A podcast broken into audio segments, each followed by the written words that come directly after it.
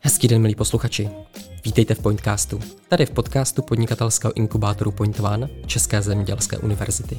V místě, kam si zveme mladé nadějné podnikatele, startupové mentory a další zajímavé hosty, aby se s námi i s vámi podělili o zkušenosti z podnikání, startupů, biznesu a všeho kolem něj.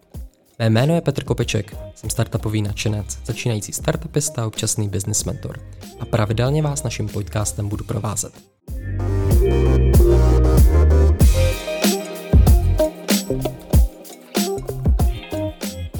V dnešním druhém díle si budeme povídat především o ekologii. Konkrétně se budeme bavit s našimi hosty o obalových technologiích a o trendech v tomto segmentu. Dnes tady mezi námi vítám Hátu a Evu. Ahoj holky. Ahoj, Ahoj Petře. A Eva s Hátou založili projekt v Pytli, který hledá alternativy k jednorázovým obalům. Zabývají se třeba vývojem nového obalu pro stavební průmysl, vyrábí také znovu použitelné obaly do domácnosti nebo pořádají workshopy, kde si obaly můžete sami vyrobit. Úvodní otázka, kterou to celé odstartujeme. Jak to vlastně na tom segmentu nebo na tom trhu s obaly dneska vypadá? Dají se jednoduše najít obaly, které nahrazují ty jednorázové? Tak uh, jednoduše se najít nedají, zatím se jednoduše dají najít uh, v obchodech s potravinami a vlastně v obchodech pro konečného zákazníka, ale třeba co se týká uh, průmyslového obalu nebo průmyslových obalů, tak tam je to trochu složitější.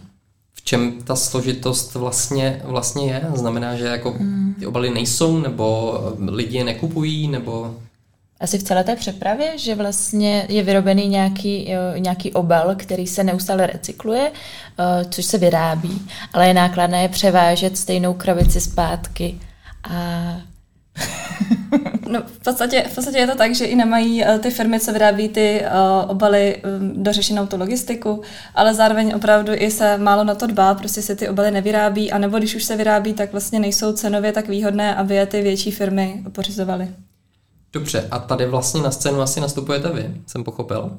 Můžete představit posluchačům, eh, co přesně děláte a na co ty vaše obaly teda slouží? Určitě. Eh, my vlastně se zabýváme eh, dvěma produkty. Jeden je tedy do toho stavebnictví, o kterém jsme teďka mluvili, a ten má vlastně alternovat velký, velkoobjemový big bag, ve kterém se převáží a dovážejí stavební hmoty. A ten druhý segment výroby je zaměřen na domácnost. Pojďme si teda povědět trošku ještě víc detailů o tom Big Bagu, jak ho nazýváte. A jaká je vlastně situace teď s těmi Big Bagy a co vlastně vy nabízíte za tu inovaci? Tak Big Bagy se momentálně vyrábí tak, že se musí skládkovat nebo se spalují. A my přicházíme s inovací vlastně udržitelného Big Bagu, který má uzavřený výrobní cyklus. Že my poskytneme, poskytneme zákazníkovi produkt hotový, následně po jeho životnosti ho vezmeme zpátky a ze stejného materiálu vyrobíme totožný produkt, jako byl na začátku. Takže tam nedochází k nějaké degradaci materiálu, ani vlastně k zátěži životního prostředí tou neustálou výrobou nových, nových materiálů. Mm-hmm, takže vlastně uzavřený cyklus znamená, že se dá ten výrobek stoprocentně zrecyklovat? Přesně tak to je. Super.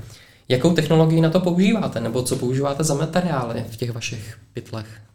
Uh, tak ty materiály jsou zajímavé tím, že jsou vyrobeny uh, z přírodní horniny, z čediče, a to stoprocentně, a díky tomu jsou stoprocentně recyklovatelné, protože vlastně se jedná o přírodní materiál, jedná se o magmatickou horninu, která uh, se dá znovu rozstavit a znovu z ní vyrobit ten stejný produkt bez toho, aniž by degradoval ten materiál a jeho kvality.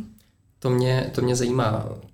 Chápu správně, že vlastně říkáte, že z horniny se vyrábí nějaké vlákna a z toho se vyrábí nějaké textílie. Ano, přesně tak. Můžete ten třeba proces té výroby ještě, ještě pro posluchače více přiblížit?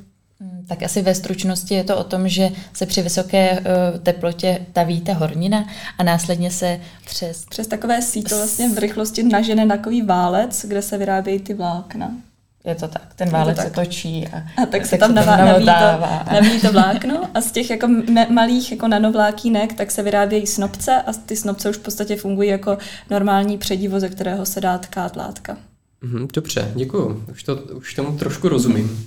A pak vlastně si necháváte z té látky vyrábět, vyrábět ty pytle, nebo vyrábíte si je sami? Nebo vlastně řekněte, Kde teďka jste s tou výrobou těch pytlí? Jestli jste, máte prototyp nebo už se to dá koupit někde? My v současné chvíli pracujeme na prototypu. Díky koroně se vlastně celá ta výroba trošku pozdržela. Teď doufáme, že to doženeme eh, se vším uvolňováním. Prototyp si necháváme tkát. Eh, teď vlastně laborujeme ještě s dvěmi varianty, jestli si ho necháme celý utkat, anebo eh, ušít. A nebo zároveň i ušít, no. Protože máme dva, dva postupy uh, výroby, jak říkala právě Háta, tak teďka jsme v té fázi prototypu a jsou dvě možnosti, buď nám ho celý utká jakoby stroj, to znamená soustředně tkaný pytel, který bude mít kruhový uh, půdorys, anebo ho nejdřív utkáme a potom ho necháme ušít do toho čtvercového klasického půdorysu, ve kterém se většina těch big bagů produkuje. Dobře, chápu. Ještě by mě možná zajímalo, jak jste se vlastně dostali k tomu, že budete vyrábět tyhle big bagy. Jak je vlastně, jak je ten kreativní nebo tvůrčí proces za hm. tímhle? Vypili jsme flašku vína na balkóně.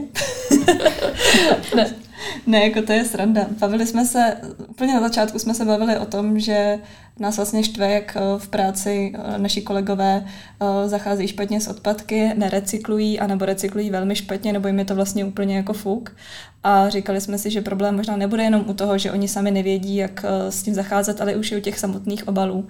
A začali jsme přemýšlet, jak vyrobit obal, aby byl stoprocentně recyklovatelný, ekologický a vyrobený opravdu jako z těch ekologických materiálů.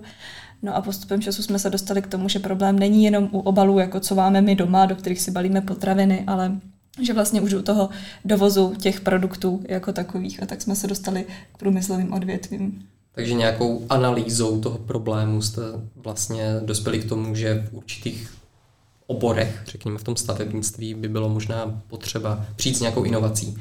Ano, my jsme, my jsme vlastně hledali nějaký materiál, který by byl 100% recyklovaný a recyklovatelný a když jsme narazili na čeličovou tkaninu, tak jsme se spojili s odborníkem s Petrem Loudou z eh, Liberecké univerzity technické, který se zabývá nanovláknama a různými, různými jinými textiliemi. A ten nám tuto látku doporučil a my jsme se následně vlastně, co jsme se následně? Spojili jsme se s firmou ITAS která nám pomáhá s tou inovací a výrobou toho produktu, kterou nám přímo i pan profesor Petr Louda doporučil. Mhm. Když se teda bavíme vlastně o těch vláknech z čediče, jaké mají vlastnosti, které jsou lepší než, než ty konvenční obaly? Tak vlastnosti ne, že by jako měli sami o sobě lepší, ale um, oni totiž ty obaly běžný se vyrábějí jako z plastu. To, takže máme běžný obal jako z plastu a ten se používá nejenom teda ve stavebním průmyslu, ale speciálně i ve zdravotnickém průmyslu, potravinářském průmyslu, zemědělství a podobně. Ale právě proto stavebnictví jsou občas potřeba určitý jiný kvality, jako je třeba nehořlavost, vysoká nosnost, opakovatelné použití a podobně. A tomu právě ta čedičová textilie vyhovuje, protože jednak má tyhle ty kvality pevnostní, vysokopevnostní, jednak je nehořlavá, je chemicky, chemicky inertní um, a vlastně tím způsobem vlastně splňuje všechny ty požadavky, který ten stavební průmysl má, který potom jinak musí používat kompozitní bagy, které jsou bohužel úplně nerecyklovatelné na rozdíl od těch plastových, u kterých občas i k té recyklaci dojde. Dobře, moc děkuji za vysvětlení. Pojďme ještě teďka vlastně na ten váš druhý produkt. To jsou obaly do domácnosti. Jak si to mám představit? Jsou to obaly na jídlo nebo my jsme se zaměřili na obaly do domácnosti na alternativu potravinové folie, kde jsme vlastně začali vyrábět voskované ubrousky. Ty voskované ubrousky vlastně slouží na zakrytí potravin, síru, věcí do lednice, těsta, všeho, všeho možného. Jsou 100% recyklovatelné, taky jsou vyráběny z lokálních produktů. Bavlnu, kterou vlastně využíváme na jejich výrobu, tak si nenecháváme dovážet, ale to taková i upcyklace pro textilu, který bereme z velkoskladu takže prostě celá ta výroba probíhá v Čechách. Ona většina těch um, produktů, uh, které se vlastně mm, jako sami sebe klasifikují, jako že jsou alternativa k těm mikrotonovým sáčkům nebo k potravinové folii, tak uh, bohužel uh, některé ty materiály berou ze zahraničí, často z Ázie a my se vlastně tomuhle chceme vyhnout a proto jsme začali spolupracovat uh, s tím velkoskladem, který nám dodává zbytkové textíly a tím předcházíme vzniku nového materiálu. Já jsem se díval, že ty brousky nebo ty obaly a mají moc hezký design, ten si děláte sami? Mm, ten design právě spočívá na tom, že uh, my nevíme nikdy, jaké látky nám uh, přijdou. tudíž každý, každý kus je originál a je v limitované edici víceméně. Je třeba ve třech, ve čtyřech kusech, takže si to člověk může, může jako vybrat přímo na míru a vědět, že má originál.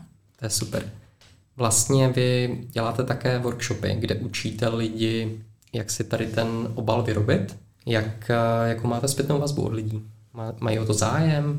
Eh, baví je tohle téma? Zájem by o to měli, kdybychom ty workshopy dělat mohli, protože teďka teprve vlastně poprvé přicházíme do, k to tomu, vlastně že, nedošlo. že je budeme moct dělat, ale původně jsme byli přihláseni na dvou festivalech a vlastně ty pořadatelé toho festivalu to měli jako obrovský zájem. A my kromě totiž toho workshopu, kde se bude ten ubrousek vyrábět, nebo kdy odejdete s tím vyrobeným ubrouskem, který jste si sami vyrobil, uh, tak součástí toho workshopu je i taková vlastně takový seminář nebo přednáška, která se týká zero waste životního stylu, nakládání s odpady a vlastně současných informací týkajících se tohoto odvětví a těchto zájmů bych tomu chtěla ještě dodat, že vlastně se nám teď ozývají, jsme měli minulý rok přes léto, když se rozvolnilo opatření, tak uh, jsme měli testovací workshop a přichází mi zpětné vazby, vlastně, že jim ubrousek stále funguje a drží jim a že z toho měli radost a že si to vyráběli i doma s dětma. To, to je fakt skvělé. A přemýšlíte třeba ještě nad nějakými dalšími produkty, které byste mohli vyrábět v budoucnu? Mm, určitě přemýšlíme, chtěli bychom rozšířit vlastně sortiment do domácnosti, co se týče například eh, houbiček, které se dají eh, vyprat a znovu používat, eh, nebo chňapek na pekáč či zástěr a podobných produktů, které se z, text, z z tohoto velkého skladu dají vyrobit. A co se týká průmyslu, tak tam eh, ještě pracujeme na myšlence alternativy eh, polystyrénu do balení eh, pro elektroniku a nové technologie. A začínáme teďka spolupracovat s jedním pánem, který se právě zabývá výrobou těchto různých alternativ z houby takže budeme vyrábět obaly z houby. To, to mě zajímá, pojďme to trošku rozvést. A trochu se mi zdá, jestli tohle není mycelium. Je to mycelium? Ano, je to tak, je to tak, přesně tak. Možná pro naše posluchače, kteří neví, můžete představit, co to mycelium vlastně je? Ve zkratce je to podhoubí, je to tak, je to podhoubí a my teda to nevíme úplně přesně, protože samozřejmě nejsme uh, biologové a uh, nechceme tady uh, ze sebe biologi dělat, ale ten uh, náš kolega, se kterým teďka budeme uh, obědvat a spolupracovat, tak ten to ví moc dobře, ale ve zkratce, když to popíšu, je to tak, že vlastně z nějaké celulózové drti zbytkové, ať už uh, z papíru nebo ze dřeva, se vyrobí taková hmota z vody, a do ní se nasype to podhoubí a ta houba prožere tu hmotu. A jakmile je celá prožraná tou hmotou, tak to tak zbělá, eh, stvrdne to a potom se to vlastně jenom eh, zahřeje na určitou teplotu a ta houba vytvrdne a tím pádem máte hotový eh, výrobek, čeho jste si zrovna vymyslel, jakou jste si udělal formu. To zní vážně skvěle a taková ta organika prostě do průmyslu nebo, nebo někam i jinam, tak držím moc pěsti, ať vlastně váš nový produkt se podaří. Zajímá mě, vy jste vlastně členky Point One už nějakou dobu, možná už víc než rok, si se nepletu. Je to tak. Jak jste se vlastně o Point One dozvěděli? Mm, my jsme se o Point One dozvěděli přes Buzimeny, za kterými jsme šli s naším prvotním nápadem s čedičovými pytly, kteří nám řekli, že ještě eh, nemáme vlastně tolik zkušeností a vybudovaný business model a o, proto, abychom žádali o business angela, tak nás doporučili a odkázali vlastně na Point One, jestli by jsme se nemohli vlastně stát členy zde. Chápu, takže splnit si takové ty domácí úkoly, napsat dělat. si business plán, finanční model. A jste v Point One spokojení? Jak vám vlastně Point One pomáhá na té vaší cestě? Jsme moc spokojení a pomáhá nám prakticky ve všem, protože my s Hátou obě dvě jsme měli žádný business insight předtím, nestudovali jsme ekonomickou školu a podobně, takže jsme nevěděli, jak si vlastně poradit se svým nápadem a s tím, co bychom chtěli dělat. I proto jsme poprvé vlastně oslovili businessmeny, protože to byl jeden z prvních věcí, co nám bylo na Google a co jsme, co jsme našli. A takže jsme moc rádi, že jsme tady, protože tu cestu, kterou jsme za rok ušli, tak si myslíme, že bychom neurazili sami třeba ani za deset let. To určitě, my jsme, my jsme obě hodně roztěkané a vlastně nás zajímá spoustu věcí, takže když se zaměříme na jednu věc, tak od ní od, odstoupíme a, a takhle se to pavoučí a vlastně začneme, začneme se zabývat o, o, o begy nebo o čedič a o, o firmy, které to vyrábí a dostaneme se třeba k delfínům a, a mě, jsou, tam, jsou tam jako zajímavé zkratky. Takže potřebujeme mentora a workshopy a potřebujeme navíst, eh, jak dál s tím naším uvažováním. Tak to jste asi na správné adrese. Co vlastně vás na Point One Co vám vlastně pojďme dává pro vás úplně jako to nejcennější, co tady dokážete najít? Tak... Já si myslím, že to bude komunita. No, já jsem na tom úplně stejně. Nejcennější je pro nás ta komunita, uh, nejenom tady těch uh, mentorů a workshopistů, ale hlavně i těch dalších inkubovaných projektů a lidí, co jsou podobně naladěni a a tak. Můžete jenom ve zkratce třeba popsat, jak to funguje v té komunitě, nebo jak, jak se dá využít taková komunita pro vaše podnikání? Tak uh, my se s nimi teďka zatím setkáváme víceméně online, ale když jsme se jednou viděli na pointování víkendu, tak je vlastně skvělé, že to je uh, komunita lidí, kteří mají právě podobný uh, teďka nastavení, rozvíjí biznis, takže si můžeme vzájemně pomáhat, říkat si, na jaký jsme cestě. Uh, můžeme si předem říkat třeba fuck upy, kterým se máme vyhýbat a, a je to, je to fajn, je to takové kamarádské prostředí, které je podporující v podstatě. Aha, to souhlas. Souhlasím. Dobře. A ty teď usloužím.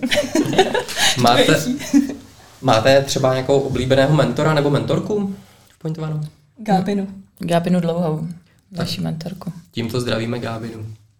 Já jsem se vlastně o vás ještě dozvěděl, že vy pocházíte z takového jako výtvarného tábora, řekněme, že jste studovali výtvarné školy nebo umělecké školy a že se to vlastně i projevuje na nějakých dalších aktivit, které děláte, když neděláte vlastně projekt v pytli.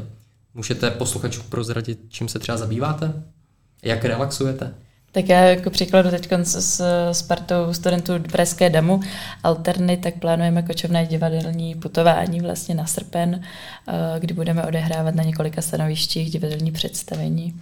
Tak na to se moc těším. To zní skvěle. A kde vás můžeme najít, nebo kde se můžeme dozvědět více informací o téhle vaší aktivitě? Budeme putovat jeho českým krajem a víc informací se můžete dozvědět na facebookových stránkách Bude nebude kůň. Bude nebude kůň. Přesně tak. To zní hezky. Evi, co ty? Uh, tak já jsem vystrvená kunzistorička, takže se věnuji převážně dějinám umění, ale mimo to jsem teďka na částečný úvazek zaměstnaná ve Wikimedia Česká republika uh, na pozici uh, koordinátora pro kulturní partnerství nebo partnerství s kulturními institucemi a v podstatě pracuji s galeriemi, muzeji, archivy a knihovnami a snažím se tak jako otevřít jejich depozitáře veřejnosti skrze Wikipedia další projekty Wikimedia Foundation tak to zní taky velmi uh, zajímavě a těším se, až budou všechny tady tyhle muzea více otevřené nám, smrtelníkům. Možná se pomaličku blížíme, blížíme do závěru. Já tady mám na vás ještě otázku, jak byste vlastně, nebo co byste doporučili lidem, kteří by chtěli začít žít trošku víc ekologicky? Jakou nenásilnou cestou začít? Já bych asi všem, je to úplně nenásilná cesta, ale doporučila, aby si zřídili kompost mě to ulehčuje uh, život.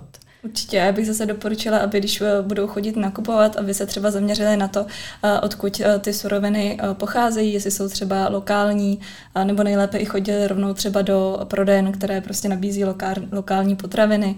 Případně třeba i přemýšleli nad tím, do čeho se ty potraviny balí, nebo si vyrobili náš obal a zabalili si ty potraviny sami.